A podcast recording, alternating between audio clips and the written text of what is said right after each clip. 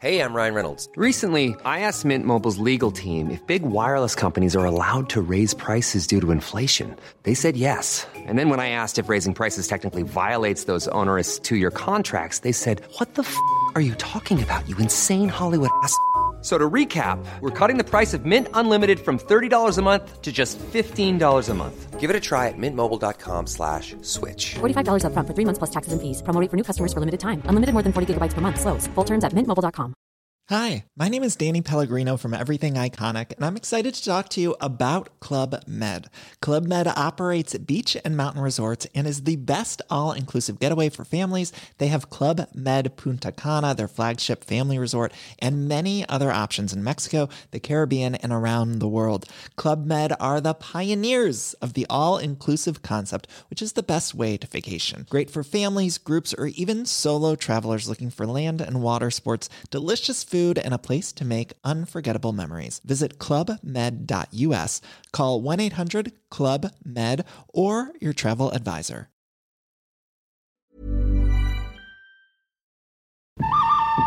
Hello and welcome to The Good, the Dad and the Ugly, the Fatherhood podcast.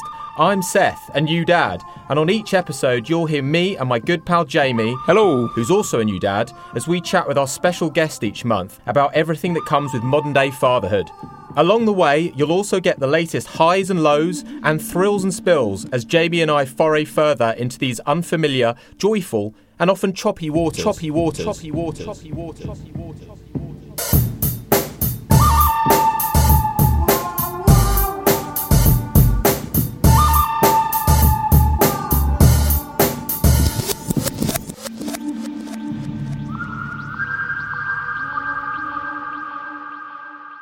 Hello and welcome to episode 10 of The Good, the Dad and the Ugly, the Fatherhood podcast. Uh, it's me, Seth, and I'm here with Jamie again. Hiya. Hi, Jay. Hi. Hi. So, yeah, just wanted to get a bit of housekeeping out of the way. Thanks, everyone, as always, for downloading, sharing, rating, and reviewing. That's great for us. It keeps, you know, it keeps the message out there, helps us uh, get the pod uh, as far as we can. So, just carry on doing that as much as you can. Anyone who hasn't done so already, Jamie, how are you doing?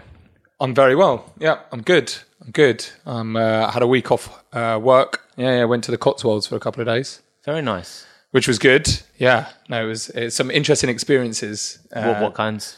Of Well, the main one was we decided in our infinite wisdom to take her for a bit of a a bit of a walk around. You know, you go to these places, you stay in the countryside, you stay in a pub or whatever, and you can see all these walks that you can go on. And we decided to take her for like this like two mile walk, no, three mile walk. That takes a couple of hours, whatever, through fields and that. And we got a bit lost, and then she was on the kind of you know those um, uh, baby Bjorn kind of like Right, you know, yeah, yeah. slings, and she was really good for like majority of the time. And then she started crying. And we were like oh she's just a bit tired whatever. And then she was crying and crying and crying. We're like oh we're a mile from home. She'll be all right. And we're like maybe we should check her to see if she's like weed or pooed or whatever. Yeah. and we had a look. And not only she had pooed she'd gone through every like the three layers of clothing she was wearing the kind of blanket she was wrapped up in and the uh, sling that she was How in. did that happen? It sounds like someone didn't do the nappy properly. No, I think what it was, I think she shat herself and then was trying to let us know, and we didn't really realise, and so then pissed loads, spread it around, Right. and it kind of came flying out. And um, kind of disgusting. well, we had to then strip her down, change her on the side of the road. Loads of cars are like country road, loads of cars going past, completely naked.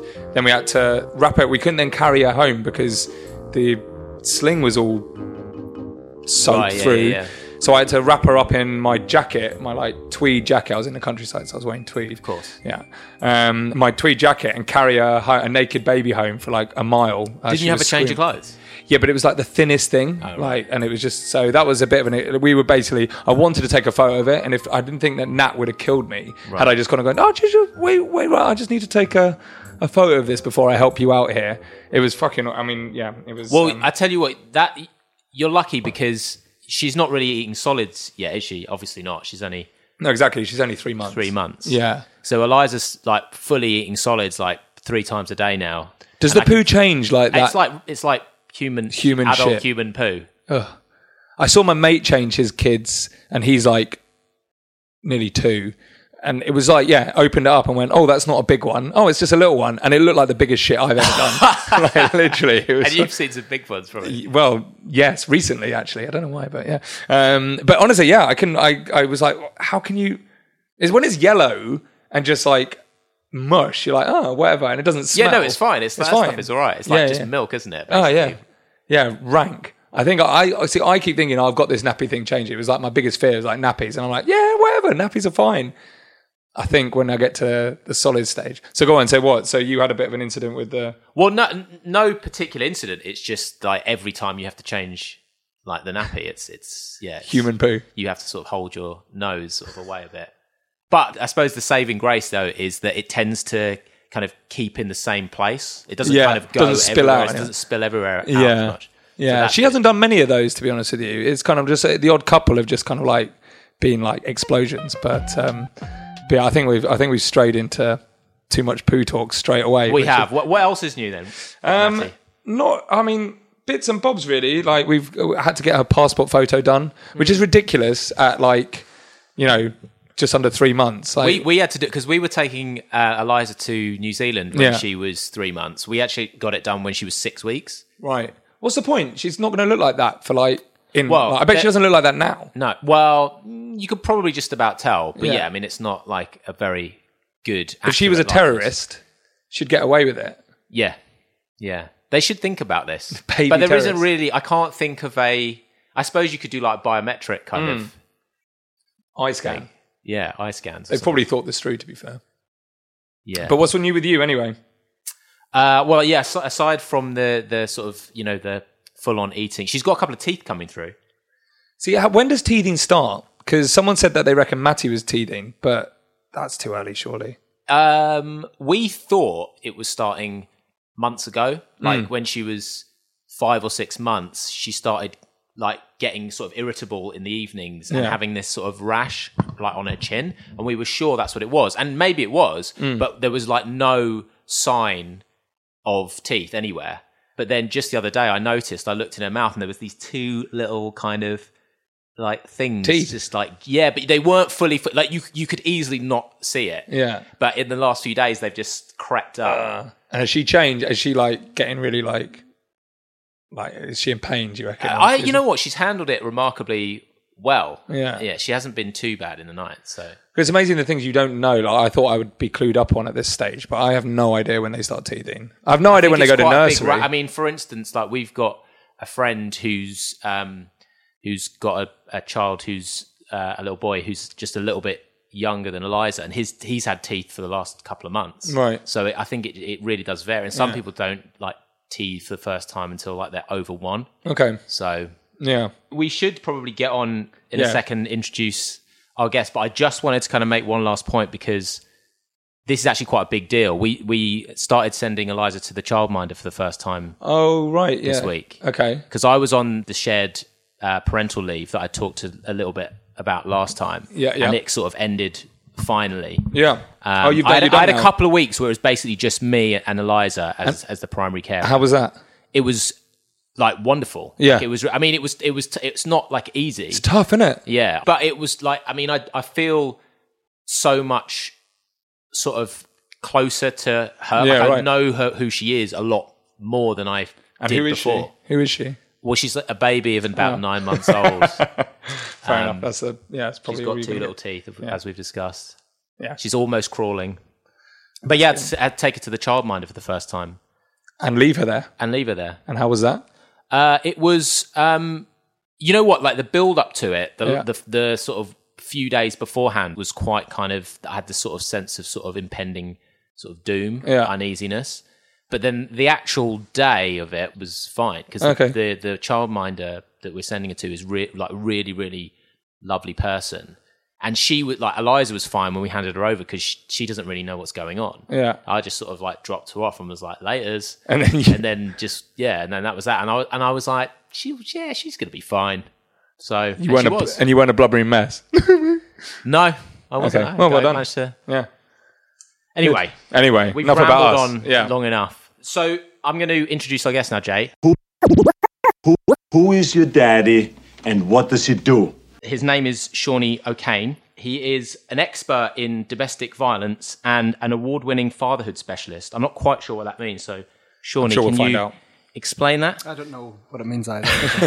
Still trying to work it all out.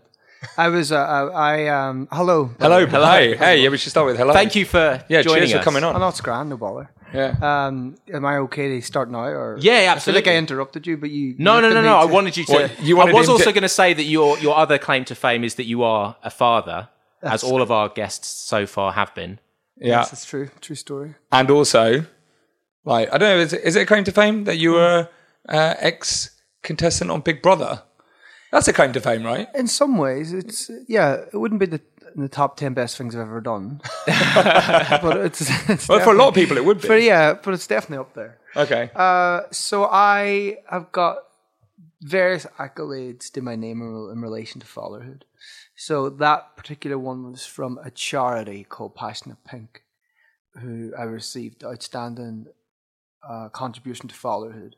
And I think it, was, it wasn't just because of my own personal experiences of being a dad, but it was also because of the clients that I work with at the time trying to help them improve their own fathering skills and also helping them be reconnected back into their children's lives that have been taken away from them by the mothers or social services or lots of lots of different uh, various issues as to why they'd been separated from their children. So I'd worked for extensively to ensure the children were reconnected back to their into their dads' lives in some way. So I think it was a uh, that that particular award was personally because of mm, I guess my I think they used a bit of my pro- public profile with fatherhood and also the work I do because I specialize in uh, in working with young dads and men and boys and fathers and How did you get into that work? That is a very good question. I, I was on Big Brother, as you know, and um, In what year was that? that was oh a long time ago, two thousand seven. Was when Okay. it- When it was still when it was like when I had big like, deal. millions of millions of people watching. Yeah. back then. And whilst on that show, uh, well, I so I decided me and my well me and my dad's relationship wasn't great growing up, or when I was growing up at least, and um and uh and I always thought oh you know I'd love to really piss him off in a really big way, and so I decided to come out on Big Brother Right. and not tell my dad in advance. I thought that would really wind him up. and um, I think that would wind, yeah, a lot of people up. yeah, it- well, it did wind a lot of people up. That's probably why I was kicked out in some ways. Oh, you were kicked out? Yeah, well, I was I, I, I didn't win, so um, I had uh, on Big Brother. We had the first gay, I had the first gay kiss the week I was up for eviction, and Oh, that, right, okay. and that rattled a lot of uh, cages, and particularly my dad's, because he was Hmm. like, "Well, he's not gay, so I don't know why he's obviously doing this for, to, you know, just to be controversial, because that's the kind of thing he does." Right. And so I, I uh, yeah, whilst I was on the show, my dad told uh, my, my family were hounded. They had to leave their village in Ireland. It was so bad. Like they had reporters climbing in a kitchen window. Really? That is how. Like, it sounds ridiculous because you think Big Brother, but we're going back like 12, 11 years or something. And when it was, was huge, huge. and there was a many Yeah, it was Irish people ever on Big Brother. Then. So going back to you, you so were they saying go about back. yeah, you the were question saying is how did I end up in this work? Yeah, Yeah, so I knew I would come back to it. yeah. And um, so uh, whilst on the show, um, You're saying about your dad and that you yeah, came out. well, on the whilst on the show, I came out on the show, etc., etc., and my dad was, and then my, we're being hounded by reporters, and um, uh, they asked, oh, you know, can we have a you know quote about you know your son having his first gay kiss on Big Brother? And my dad was like, well, he's not gay, and they're like, what? He's like, oh yeah, he's totally not gay. He hasn't even told me. Because he'd be uh, the first person you yeah, tell. of course. right? Yeah. And, uh, and uh, they were like, so, uh, yeah, well, well, oh my goodness, so he's deceived the whole of like Endemol and the pub, the British public. I mean, I was like, oh, he just does these things for a laugh. so, literally on the front page of the paper the next day was big. I still ha- remember the headline: "Big Brother Seány is a big fakey." No, fakey's not a word. I don't think so. No, is it no. a word? It's not an actual word, is it? I've never looked No, at it that doesn't usually stop them. of course. and so it was like, like, so the message boards. I remember going back and reading like message boards.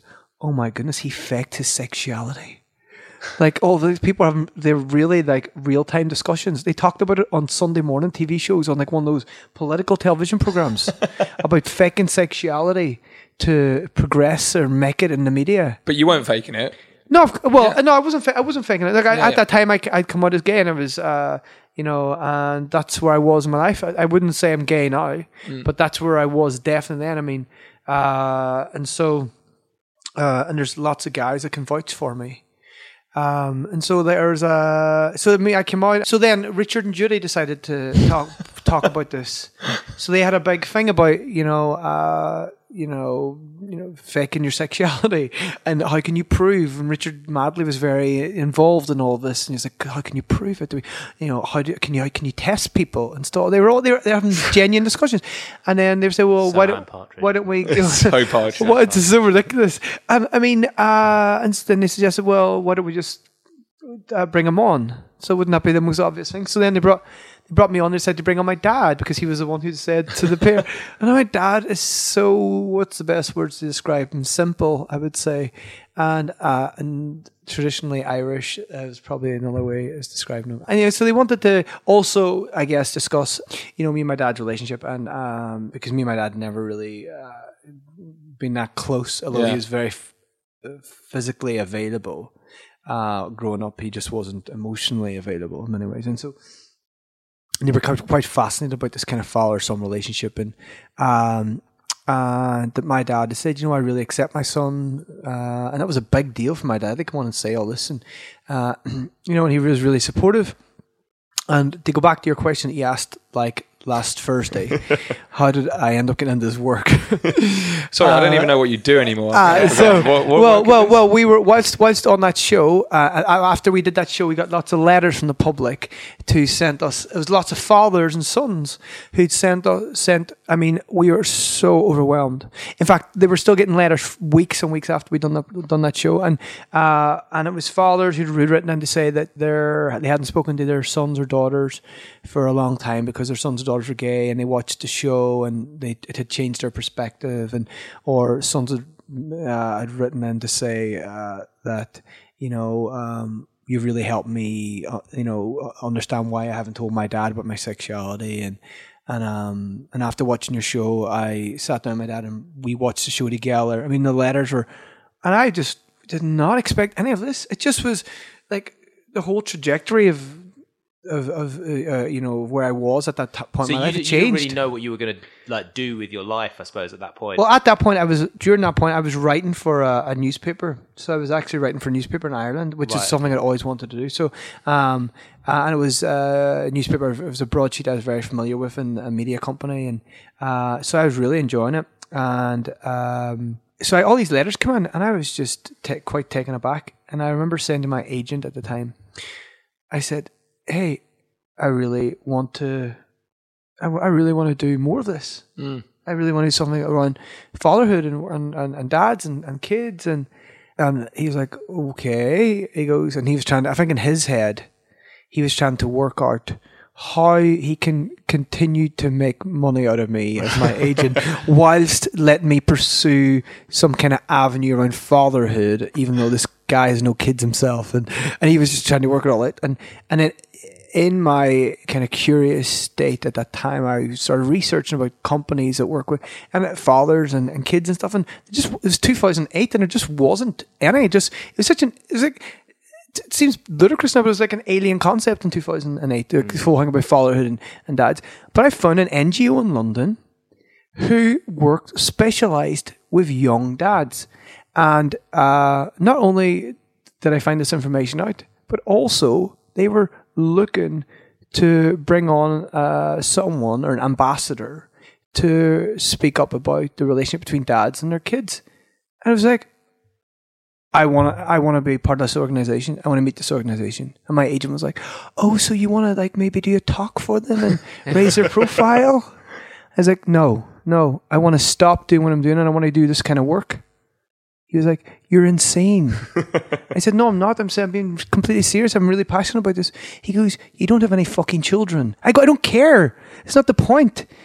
And I go, "You just don't get it." Yeah. And that was the thing. He just didn't get it. And so uh, I contacted this organization, and they were very oh, every single person in the organization was very aware of who I was because What was the organisation called? called St Michael's Fellowship. So um, I uh, I applied for the role there, and so uh, I met the organization and I, I interviewed, and they were just could not believe that this someone that they'd been watching on television had been like it was on the papers and stuff had just come for an interview for this organization and uh, and I got it and I was uh, and I was there for eight years and completely uh, and I started doing work with fathers before it was a real f- like thing. Like Yeah, I, yeah. I was literally given a blank canvas, saying, you know, this is the only organization. This is actually the only organization, the main organization, the whole of the country at that time that was doing work with dads and young dads. So I specialized. That's crazy, really, Yeah, isn't it? I specialized in dads between age fourteen to twenty five. So that was my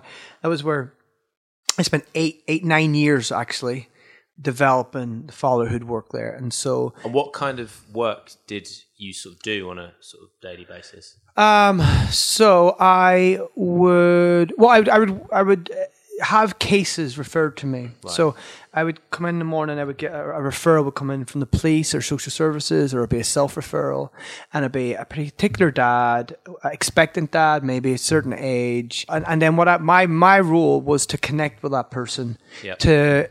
Uh, What would be like a father, like a father figure, well, or well, like kind well, of like, basically ensure that uh, kind of a diff, uh, encompassing a lot of different things practitioner uh, mentor and you know we weren't the police we weren't social services but i was uh, kind of but I, I know I did a lot of work around um, child attachment, child development. My master's was was in um, child and family into professional psychology practice. So I did a lot. So I knew a lot of things around. and had you done? Did you do this before? So my you- no, so my, my masters I did it during whilst I was working. Right. So I did master wh- while I was working for the organization, uh, and prior to my masters, I was I just was very uh, I did a lot of training around attachment and child protection and and um uh and so I was quite I'm quite good at uh, really connecting with clients early on in a way whereby where they've had lots of distrust towards services and practitioners. I was just going to ask if there's a, if there's like a, like one example that really sort of sticks with you that, that you really so many.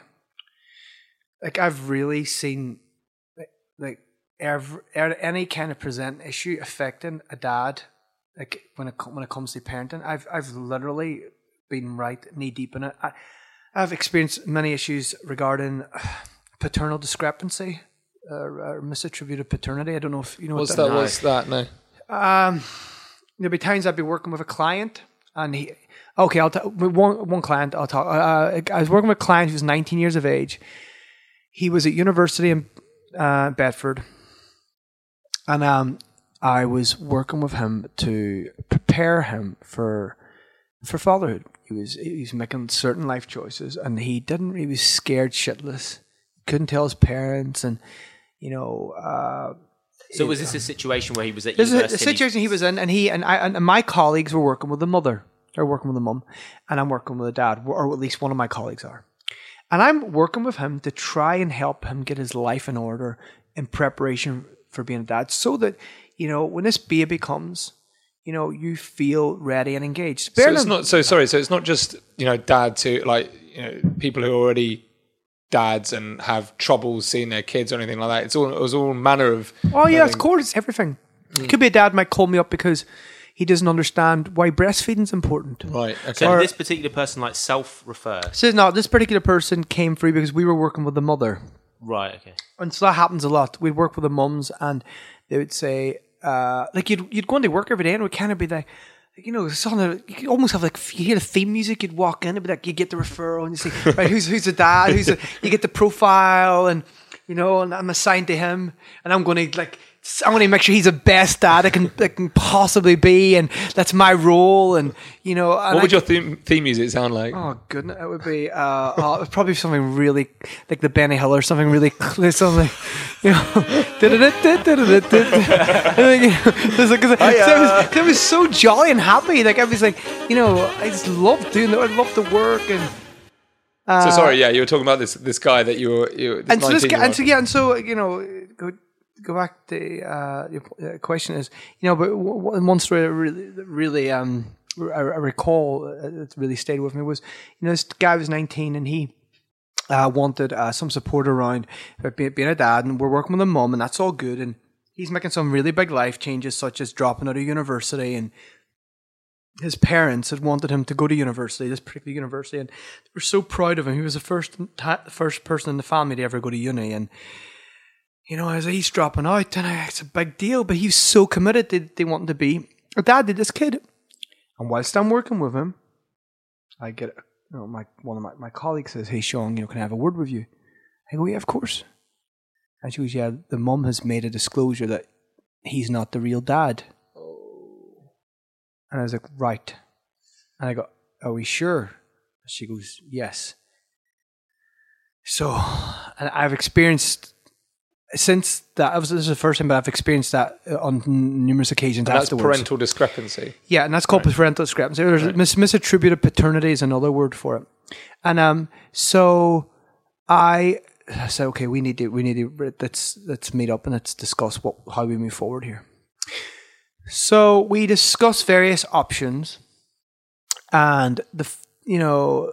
I, I had all these ethical dilemmas. Being a, at that point, I was a dad already, so I, I became a dad in two thousand and nine. Yeah, we should talk about that. Let's talk about this afterwards. Yeah, we'll talk about that after. Yeah. So I was already a dad. So I, I already had the kind of fatherhood stuff going on and being a man, and, and not only that, knowing that wow, this I'm helping this guy make all these life decisions. I'm you know basically an accomplice and and you know the trajectory of his life. But also not only that, there's another person out there that is the father mm. yeah. and that's and he's being denied. And so I had all these internal issues, and and you know we had decided that the best approach would be to encourage the, the expectant mom to tell him. Mm. That is the best approach because you know you know we we can we we I couldn't play God in that instance. I also know that when you know you're becoming a dad, and for many of my clients at least, it's the one instigating factor or a catalyst for change. yeah. And that, you know, many dads will stop smoking because they're about to become a dad, or they'll drink less, or they'll want to get fit, or or something about an element of their their, their personal life, or that they want to change because they're becoming a dad. And that um, maybe this ex- this young man who believed he was an expectant dad might have known that he wasn't the actual dad, hmm. and he, for all I know, might have just wanted to be a dad. It might have given him a sense of purpose. It might have given him a real responsibility. But then there's other aspects of fatherhood I know that exists, and we forget what that what that's like. That this person's this 15 year old kid's ex- experience of being a dad, like me, universally, we've got this concept that you know of what fatherhood is, and we're both dads, but your life as a dad is so different to mine, and and um and and then you think, well, well, because it's so different and it's might it's it, it's less enriched. How does that impact upon the way you you parent your child? And and um and, and out of all the you know, out of all the fathers I've ever worked with uh, professionally, you know, despite the issues that are presented to me, whether it could be there's domestic violence or or, or uh, uh, gang crime or um, you know different substance misuse. So one thing that's very apparent is that you know all these men really love their children. Uh, You know, my master's study was looking at how maternity services engage um, young expectant men to ensure that they're better uh, involved fathers, and across the board with midwifery staff and, and social workers, and uh, particularly then uh, when I was doing that work, uh, there was this mostly with local authorities. There was this kind of census that you know, particularly with the child protection cases, that dads uh, were very much the you know the you know the the children on the, the child protection cases because of the dad's behavior and harm. And, uh, and in many cases, dads are often seen as the problem, and you know, and therefore they're not included in child protection meetings for whatever reason. But I really believe that if you work with dads, despite what the issues are, they can be the solution if you really give them the tools and you listen to them and find out well, why do you think he is behaving in this way? It's it's okay. You can label him as being a monster or being whatever, but actually, let's try and instead of instead of you know constantly um, uh, labeling him as, as as as the issue and the problem. Let's focus on that and see what can we do to ensure that he gets the right support and mechanisms so that he stops harming his partner in a way that he is.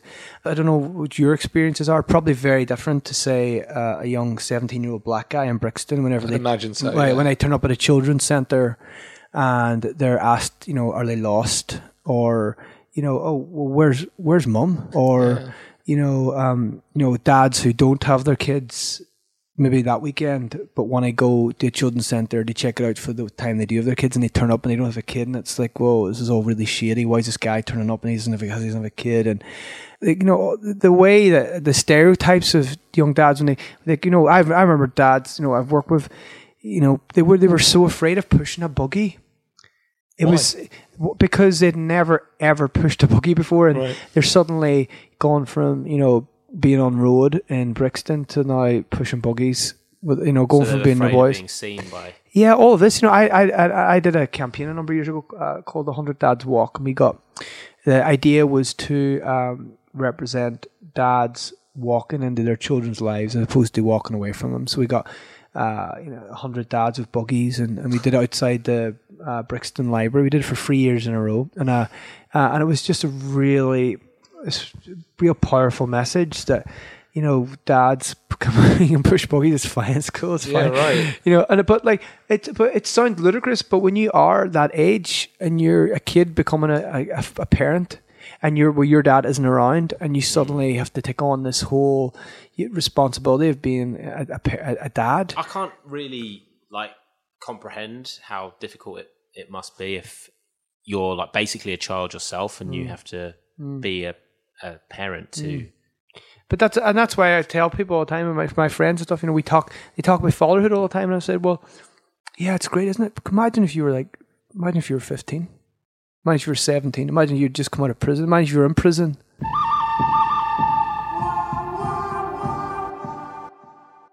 Okay, that's the end of part one. More after this.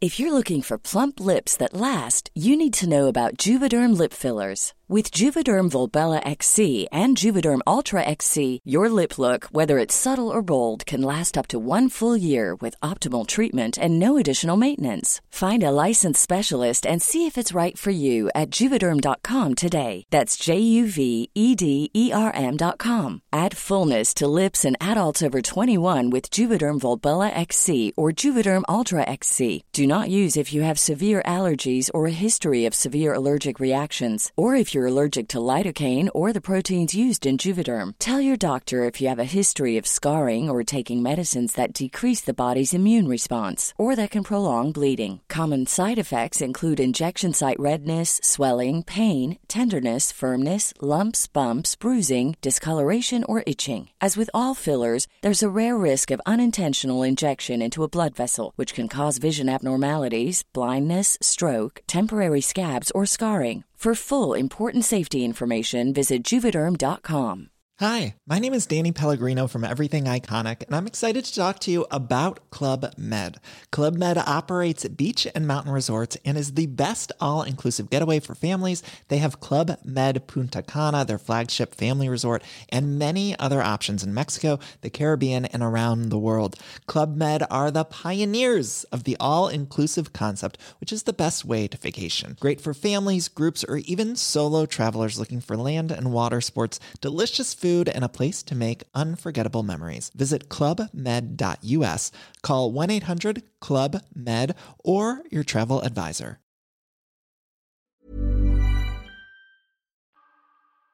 So tell us a little bit of your setup Okay. of your of your your family isn't exactly the uh, most sort of traditional Yeah, nuclear be- family. Some is it? people probably s- s- will have had every kind of word under the sun, but unorthodox is a word that uh, we had. Uh, yeah, okay. So where I am at now is uh, I so I've since come out of a three year relationship with my ex partner, and she was Egyptian Arab. So I've, I was with her for three years, and um, so that's where back to sexuality thing. So I'd kind of fluctuated in and out, shake it all about. so I, I was with her for, for three years, and we we recently broke up, and um, Uh, so it gets very confusing when people see it's you know so see pictures of us and they assume that she's the mother of my child. Right. And she's Egyptian. My son's black, as Zimbabwean, half Irish. So we can imagine, like, in fact, actually, every time we're in public and like we see another white man with a black child, it's like a big deal. My son like loses his shit. He's like, "Oh my god, look, there's another one, Dad."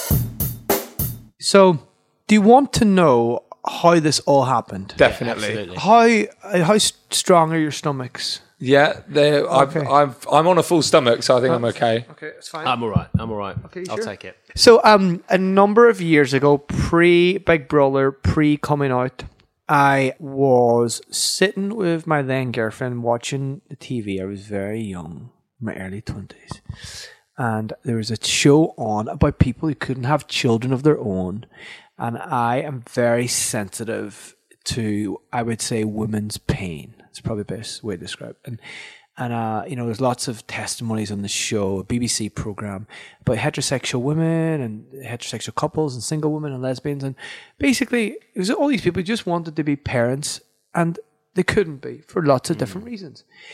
And I was really taken aback, and I was like, "Wow!" And I had my Messiah moment. Like I could give someone the gift of life.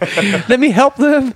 And I, sh- and I was like, "Oh my!" At the end of the show, it said, "You can, um, you know, put yourself forward to be considered the first sperm donor or a co-parent." And I said to my girlfriend, "This is amazing.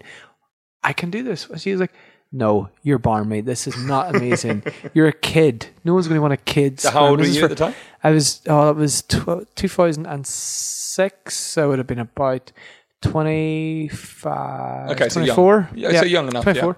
And so I uh, said, no, no, it's great. And, and I really, and sometimes when I get in my head, I'm going to do something, I really want to do it. And that was a Friday night. And the next day, I put up a profile and uh, I put up lots of really suspect pictures, like you know me outside next to like like like a flowery field, and just really silly pictures and all. And I look very whimsical and magical, and you know, and and so I imagine that you know anyone seeing it was like, oh God, it's, He looks like a laugh. He looks- yeah. Definitely dad material. it's like so it was it was a complete opposite of dad material in, in every, every way, shape, and form. And and I what I didn't realize is that this show went out online. So on a Tuesday when I went to check my emails, there was just so many responses, and uh, there was a woman, a woman from Canada, right, had had, had actually offered to come over to Canada and try to make a baby. I was thinking, how short is uh, uh, is the sperm supply in Canada? It's bizarre, and it was completely like I was I was a bit overwhelmed by it all. And but one of the the the, the email responses that I seen and was from a Zimbabwean lesbian couple, uh, and one was a nurse and one was a sign language teacher, and I really like those qualities. She seemed very humanistic and lovely, and I just really, really liked these two. And they just really stood out. And we spoke for a little bit back and forth. Back they, and were they living in Zimbabwe They at were the no, no, they were. That's a, a lot of people ask it. Sorry, I I should make it clear. They were living in uh, in Essex. Okay, so very different. so a a lot of people always assume that, and so they said, "Listen, yeah, it's great you're in London now. Why don't we have a test? Why don't we have a practice go?" And I was like, "Okay." I'd, I'd literally been in the country for like a couple of weeks. Uh, that's not true. It's probably a couple of months, I would say. And I said, "Hey, listen. Okay, let's do it. What does that involve?" I mean, and I was thinking like, do I sleep with both of them? do I sleep with one and the other one watches? like, do I like like have to? Do I buy them dinner do I- first? yeah, it works like do I like f- f- freeze my sperm and give an ice cubes and give one to her and one to her and I don't know. I was like, you know, they were really vague about like logistics, and um, I just like I was my heart was saying, oh, you have to help these women, uh, and so I was like, okay, let's do this. And they said, they go, and and they said eighty percent of the time, it's not going to work. In my head, I heard that we have to do it at least 80 times before it will work. That was your logic. That was that's what I heard. It's like, oh, it's fine. So even if it doesn't work the first time, then and we don't get on, then like looking back now, we should have at least met up and chilled out and did all their stuff, played crazy golf. for a drink or something. Yeah, or, you know, and um, you know, and uh, you know, there was no, and people say, you know, but was there any legal agreement, or did you, you know, did you, were you not clear about what it was you wanted, and and I said, well, you know, know the song, all that she wants is another baby. What was that? Is them? That's Ace all. They, yep, yep. They were the Zimbabwean Ace of Base, and that was who they they really had their sights set on having this, you know, this this this child, and and I was just like, yeah, that's just do it and sure, you know, I'll be involved. And, and they were like, ah, well, we'll talk about it later on and all that. It was all quite like vague and, you know, and they said, we're going to come round and uh, we're going to just do this practice go and we'll see how it goes. And I was like, okay, that's fine. And they said, yeah, could you just have everything ready for us? I was like, yeah, that's fine. That's not a problem. That's easy. Uh, and I go, right, okay. And so it was a Friday, I'll never forget, it was a Friday evening in October. And yeah, I was waiting for them to come round. And I lived with a guy called Ursino, who was a sommelier at the time in Hakkasan. He's a really cool guy. And he wasn't around. It was just I was in the house myself, and and I, uh, well, I can't really romanticize this, but I shot into um, a polystyrene cup, and um, I uh, was really pleased with myself. And uh, I was like, "Yeah, they're going to love this." Uh, I was like, thinking, "Should I wrap it up?" I don't know. Like, what, do you do? What do you do? What do you do? Like a gift tag, and uh, and then whilst it was in the cup, they said, "Oh, we're caught in traffic. We're going to be late." And I was like, "Okay, that's fine." So I wish I could had a camera watching me at that time because in my state I started to panic because I assumed that when the sperm gets exposed to air, it starts to die. So I, so I turned the oven on on a low heat, and I put it in the oven because I, assu- I Not the fridge. no, because it, my balls are warm. So why? why would I?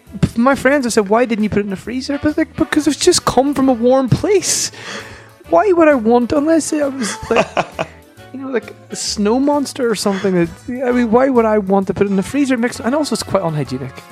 Right. Oh, But so the, oven is the completely oven where you sterile. and so I uh, I put it in the oven on a low heat, and it was in there for about thirty to forty minutes. And when when when it came round, I'll never forget this. I just I just it was like another person now. When I look at me then, now it's just like two different people. And um, when I pulled it, out, it all kind of decrepit. It was all crumpled up, but the sperm was like intact and it was still moving around and and they were just just happy because they just wanted sperm, you know. So they were like, "Yeah, it's great. Give us all sperm. Give us all your sperm." Uh, and then they, I was like, "Okay, so do I like turn one of you upside down and pour it in? How does it work?"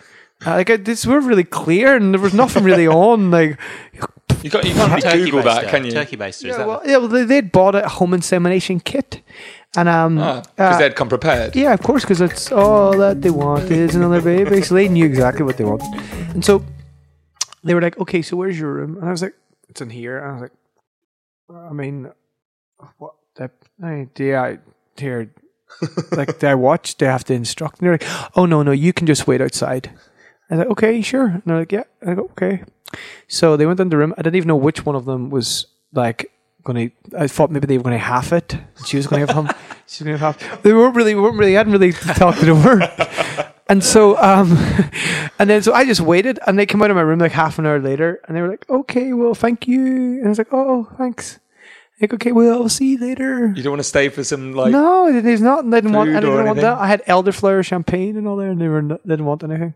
So they left, and then I was. So I was like, okay, so I have, I'm gonna I'm gonna go out with the boys tonight. So I went out with all the lads, and we were all drinking all night, and they were like giving me loads of stick, and uh, and whilst we were out, I was getting hammered, and I get a text message from the who would then be the non-biological mum, and she said, "Hey, you know, thank you for your sperm today."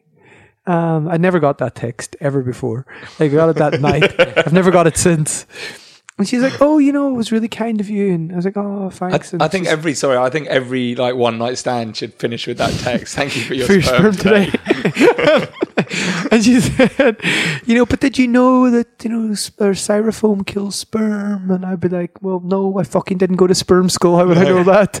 But you're And saying the went- oven doesn't. And she, and she said, "You know, we've just read up on it, and uh, we'll come round tomorrow for some more." And I was like, "Oh well, like when tomorrow?" Was like, "Early." It's like, "Fuck." Okay, I said, "Boys, You've had a I'm- few drinks, I'm basically. gonna have to go. I have to go because the lesbians are coming for sperm tomorrow. The lesbians are coming They come back and they're for, taking my sperm. sperm, and they were like, and, then- and so I was like, I have to go. I have to go. I can't stay out any longer. And so my mates were like, okay, go home, piss off.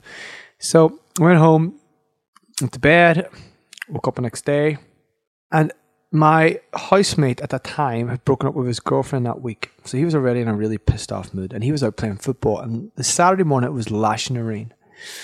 And you know, you've all been in a situation before where you're trying to have a wank and you can't, and you're and it's not getting up for whatever reason, and you're you're I- you're slap you're you're you're slapping it about, or you know any kind of sexual activity, and it's just like well, I was really under pressure and just w- wouldn't just could not rise to the occasion.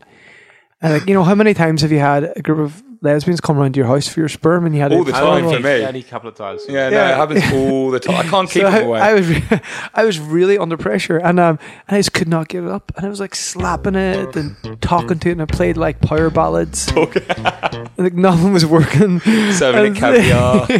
Elderflower champagne. Something, none of it, and so I think it was must have just been really hungover, and so I um.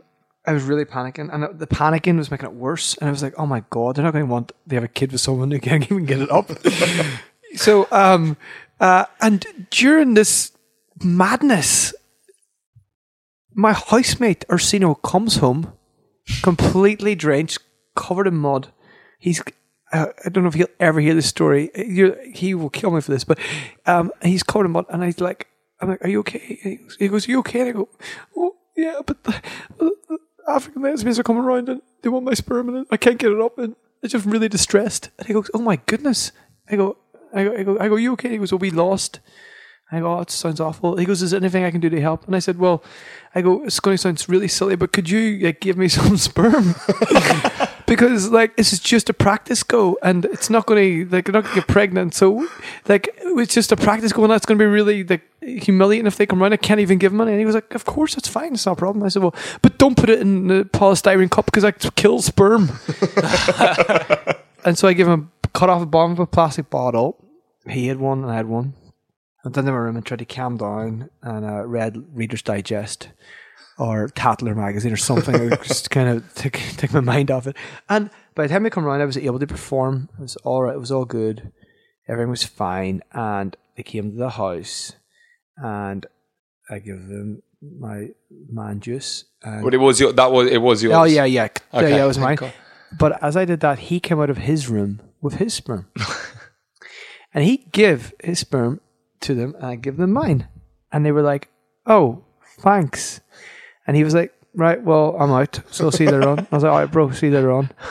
And uh, and then he went into my room, and this is, I swear to God, this is a true story. Everything I'm telling you is, is absolutely true. And I remember every single second of it. I remember what I was wearing. I remember what they were wearing.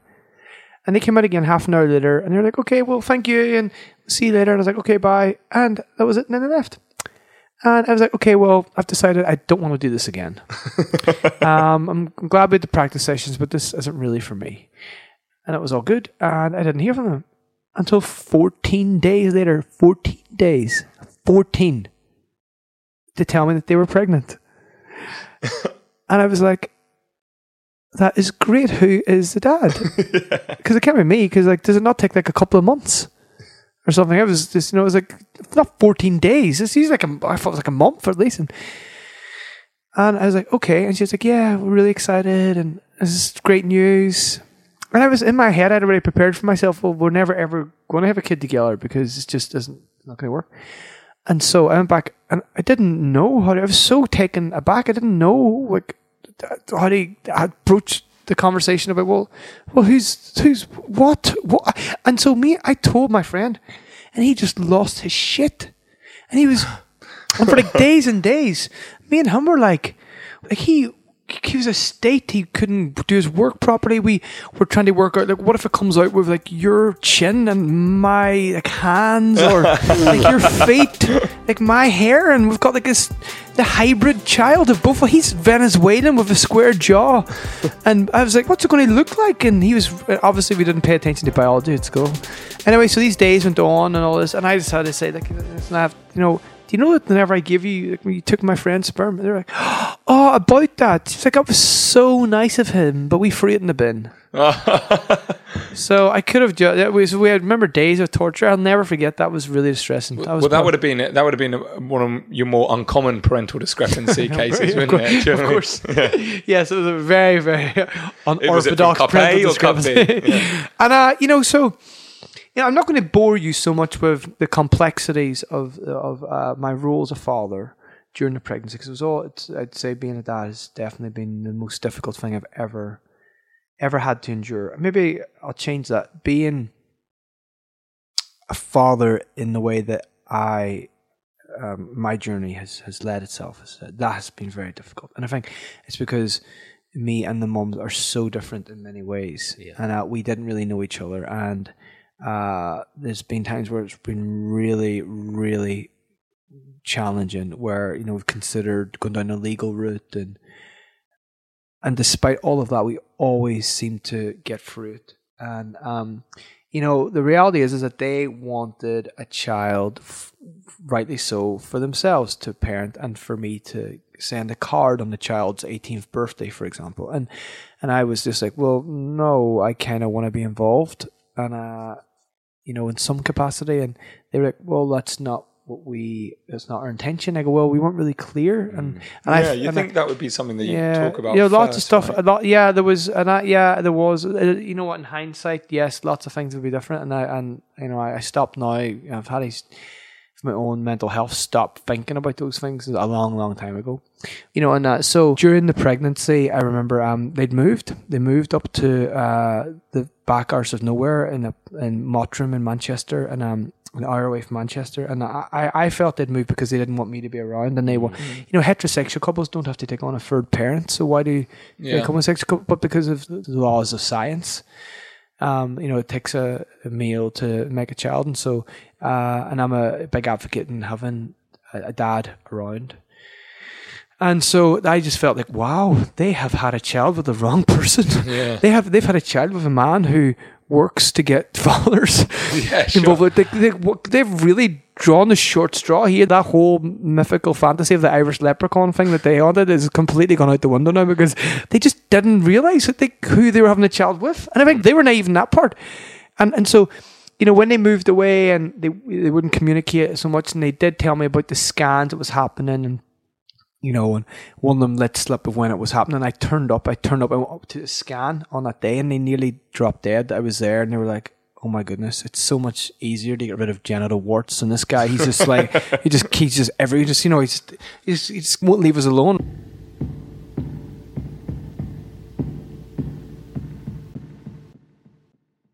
You know, my my son's have you know is black and he's Irish, and you know I actually have two moms as well. So uh, my I've got a non biological mom who's uh, native Cape Tonian, and her husband is Indian, and they've got three kids. You're like my brothers and sisters. They're Indian, Muslim, half black, and so my, my brother's married a Japanese girl. So my son is my you can imagine my son is is got this whole like wealth of culture and and ethnic backgrounds, and he travels the world a lot because we're all we all live in different places, and and so he is totally worldly and unfazed and just so like progressive for his age. And mm-hmm. and he just totally gets it. He doesn't misbehave very much i must say. He's a very good kid. And everyone who's ever met my son will always say the same thing. Oh, he's very polite. That's the one where they're, oh god he's so polite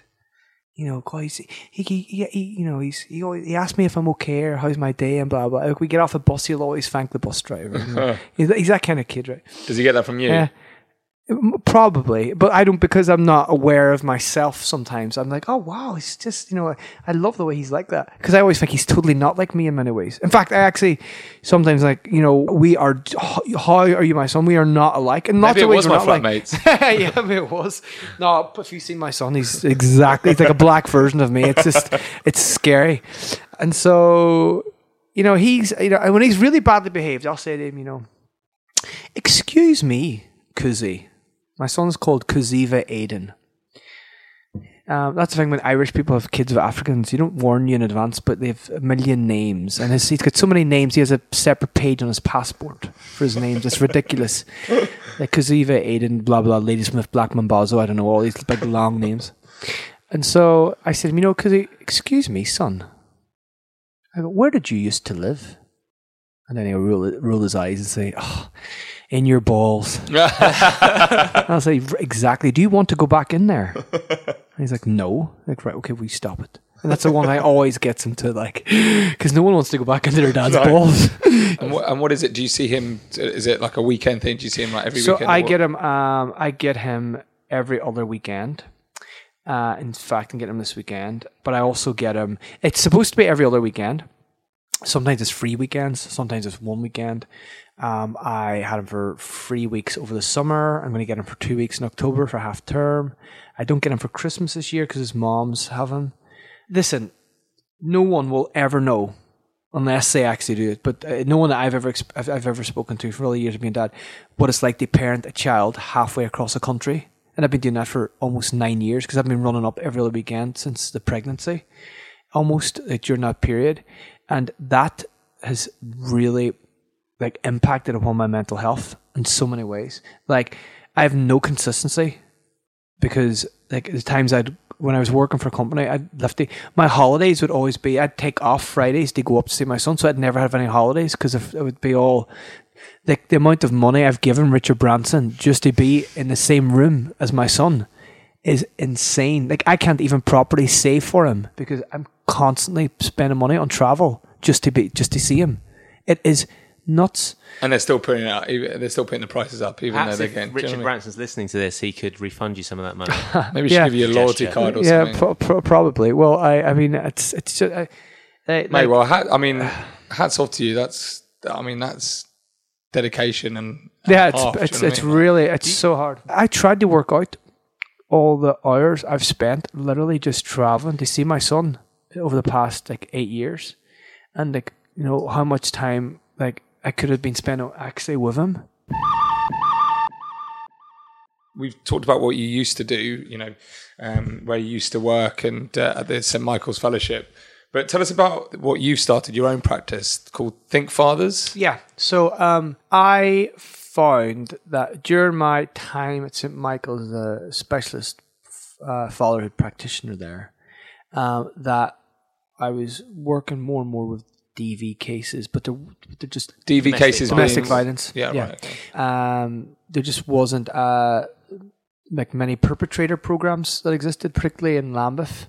There just wasn't many programs to help rehabilitate the men. And so, and what usually happened, I found, is that like local authorities would kind of, again, come back to the point I made earlier about men fault perpetrators and men being the problem, that they would just kind of fall to the wayside, or they'll end up in the criminal justice system, and that and that'll be that's that's, that's sorted. But it's it's not sorted, and the problem never, and that doesn't rehabilitate them, and then it's this vicious cycle. And what I tried to do in my work was, you know, end that cycle. I worked with some uh, fathers who were first, second, third generation of not never working, uh, or had been in, fathers had been in prison or whatever. And my aim was to break that cycle. I wanted to stop that in its paths. I wanted to do everything I could to make sure that they were given the right skills and resources and tools to have a different life. And so I one of the reasons why I started I started Think Fathers was purely because I felt there was a gap whereby um, the perpetrator programs that, that not many existed and the ones that did very much worked with men in groups.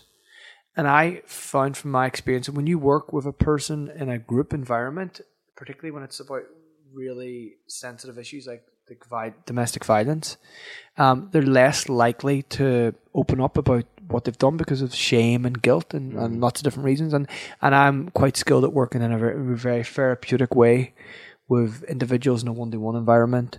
And so Think Fathers has various elements. You know, the, the, the essentially it's Think Fathers, Think Men, Think Boys, and it's really given men and voice, men, boys, fathers voices and, and giving them abilities to change behaviors if needed, and also to celebrate being a man and being a boy and being a father and all the good things that comes with that uh, and and how that really uh, impacts positively upon uh, their children's lives and and uh, and partners and families. Uh, and also, I work in partnership with local authorities and, and the, the partners to see if they've noticed that the changes are happening. And how how sort of successful is that? Do you find? Well, I have a hundred percent success rate so far with the clients I've worked with. What do you deem? What do you deem as a success? Uh, when they do not continue to reoffend Really? for using harmful behavior. I just sort of um, I I don't expect that anyone who listens to this will have this opinion, but I know that there are probably people out there who you know just playing devil's advocate who who might say you know like why spend time like sort of rehabilitating these people like do they do they really deserve it? But it sounds like you know it's more it's well largely about like the, the kids really and like yeah, making sure Yeah, that, I mean that's a, it's an interesting point. I mean, I, I I think I said something earlier about that with all the dads I work with, that I can recall the one thing that they have in common is that they love their children, and so uh, when I put, it's very and it, sometimes it's very difficult initially for the dads to grasp why, you know, why they're in the wrong or accepting responsibility for their actions, and and and but what I do is I really put the children at the forefront of all their decision making and actually uh, they feel the impact of the harm even if it's not directed at them it's directed at mum. And when i make them understand that if you shout at the mother or the partner uh, you know in an evening time when they're in bed and they can't hear it or when even when they're not around it's getting them to understand that how her behavior has been altered or affected and how that impacts upon her parenting whereby the children are actually being neglected because of his harm and getting them to see that actually I love my child and I didn't realize I'm hurting my child by my behavior. Getting them to grasp that because they love their children, they don't want to harm their children, and the, the penny drops. That's when we move into a different. We the, the the therapy kind of moves into a different area. The even when a father has been a perpetrator or has harmed a partner but is willing to change, I still think he's a really positive factor on that child's life. Yeah. I think w- once it, you know, uh, from my experience of removing the dad and child in any way, is uh, it's as damaging Right. as domestic violence as itself within a relationship. So Jamie, I noticed you've got a few boxes over there Yeah. beside you. Yeah. Um, brightly coloured packaging. It's Yes. quite interesting. And there's some like egg shaped thing. Yeah. Like what? What? Can you explain what you? Well, this is this is um, this is dad tech.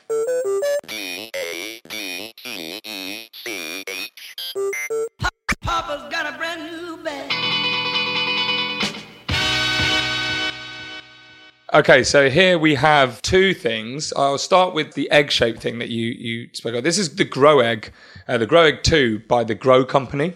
Right. Um, have you seen one of these before? I haven't. So basically, I've got it here, as you can see. Yeah. And at the moment, it's uh, glowing red. And basically, what it is, it's a thermometer and a nightlight which goes in your child's room. And um, what the Gro Company have done in conjunction with the Lullaby Trust, which is a um, uh, a safer sleep for babies charity. It researches uh, the prevention of SIDS, which is um, oh, hang on. sudden sudden death. infant death syndrome. There you go. Yeah. yeah, and basically what it does, it, it uh, tells you, you see the readout here on the egg. It's quite a nice design. It's saying it's 27 degrees in here at the moment and it's glowing red. Now, if it got cooler, it would drop down to um, an orange light and then further past that if it got to sort of 20 degrees it would go to yellow and if it got to 16 degrees below 60 degrees it would go blue and basically the idea is that you can have a quick look into your child's bedroom or your baby's bedroom and with just one look see if it's too hot or if it's about the right temperature for your baby I or too cold. Yeah, so 'cause I was blue would be gonna too cold. I know if I'm hot as balls. Yeah, exactly. So for But- you, right. you know, a baby doesn't know. Sure. And you don't know necessarily if you're putting the right clothing on your baby, Yeah. like the right tog, you know, uh, grow bag, which is by the same company. The grow bag, the original grow bag by the same company. I mean, how did cavemen survive? I know, Uh, right? That's- how, did, how did they get through parenting? Well, this is what my this is what my fiance Nat always says. She's always like, there are tribes in the Amazon who have not met like other human civilizations, And and, their fine. babies They're fine. But still, come on, look, we, we have the technology, we might as well use it. I, right? I'm I'm all for it. I really I know that all about trust. I know some people working a lot about trust. Uh, So they're working with the in company yeah, to uh, kind of produce these products, yeah. and I think it's really good. Anyway, this sells for uh, twenty nine ninety nine in all your major retailers. Um, and I'll move on to the second thing by the Gro company as well. This is the Gro Clock. This is spelled G R O. They're both G R O without the W. And this basically is to help sleep train. Well, I guess sleep train your kids. You set it, and there's no time on it. I- there's no sort of actual digital clock on it. There can be, but you can turn it off. And basically, you set the time you want your kids to wake up, whether from a nap or from a sleep and the sun that's on the display, the yellow sun on the display, will turn blue into a blue nighttime star, and it'll be surrounded by lots of uh, little stars. And through the time that you've you know set, say you set it for like seven thirty in the morning, Right. and that's the time you want your child to wake up Yeah. uh, for school or whatever. Um, the stars will start disappearing, and then your child will know that when the last star disappears, that's time to wake up. And the blue star will now turn into yellow sun. And it blinks and it kind of winks at you and it kind of goes, eh, you know, time to wake up. Right. So basically, no matter what time you set it for, so you could then at the weekend kind of go, I want a bit of a lie-in, so I'm going to set it for nine thirty this morning. Yeah. Your kids will still know that it's because they're not looking at a clock face and they're not looking at a digital clock. They know the time to wake I up. I still get confused with, you know, like the old school clocks, to be fair. yeah, I know, and you get and the twenty four hour clocks as well. Yeah, that goes right over my head. Well, this So this would be be for me. Perfect. Well, I road tested it last night, and no joke, I woke up twice in the night, and the first thing I did was look at it to see how many stars were left. I'm not even joking. And then this morning, I set it to wake up at eight o'clock. I got up at seven thirty, and I was excited. I watched it for three minutes to see what happened when the last star disappeared. And when the last star disappears, it turns yellow. Big sun comes up, and your kid knows it's time to get out of bed.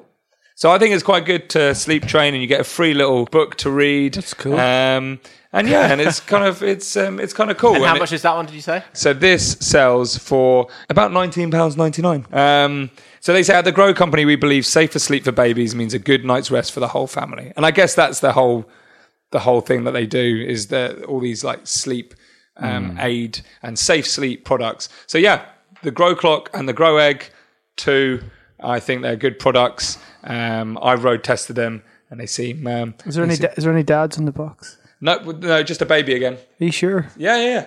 Nope. It's just a baby there and a baby. Are you there. wondering why it qualifies as dad tech? No, no. I just want to. you No, want I just want to know if it, I, I, I'm really no. I'm just I just find that just uh, lots of packaging when it comes to promoting uh, products like that to parents. So No, this is parent neutral.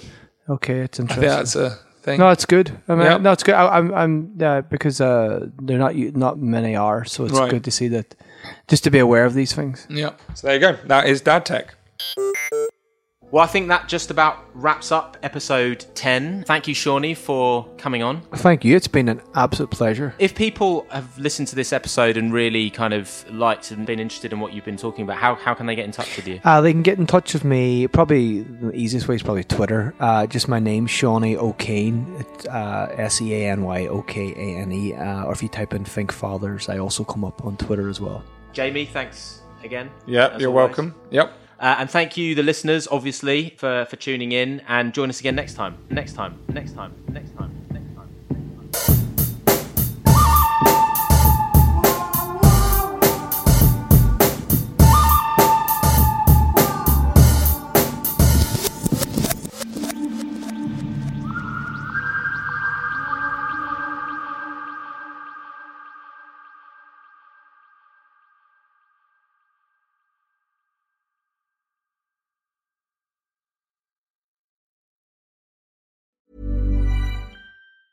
Hi, my name is Danny Pellegrino from Everything Iconic, and I'm excited to talk to you about Club Med. Club Med operates beach and mountain resorts and is the best all inclusive getaway for families. They have Club Med Punta Cana, their flagship family resort, and many other options in Mexico, the Caribbean, and around the world. Club Med are the pioneers of the all inclusive concept, which is the best way to vacation. Great for families, groups, or even solo travelers looking for land and water sports, delicious food, and a place to make unforgettable memories. Visit clubmed.us, call 1 800 Club Med, or your travel advisor.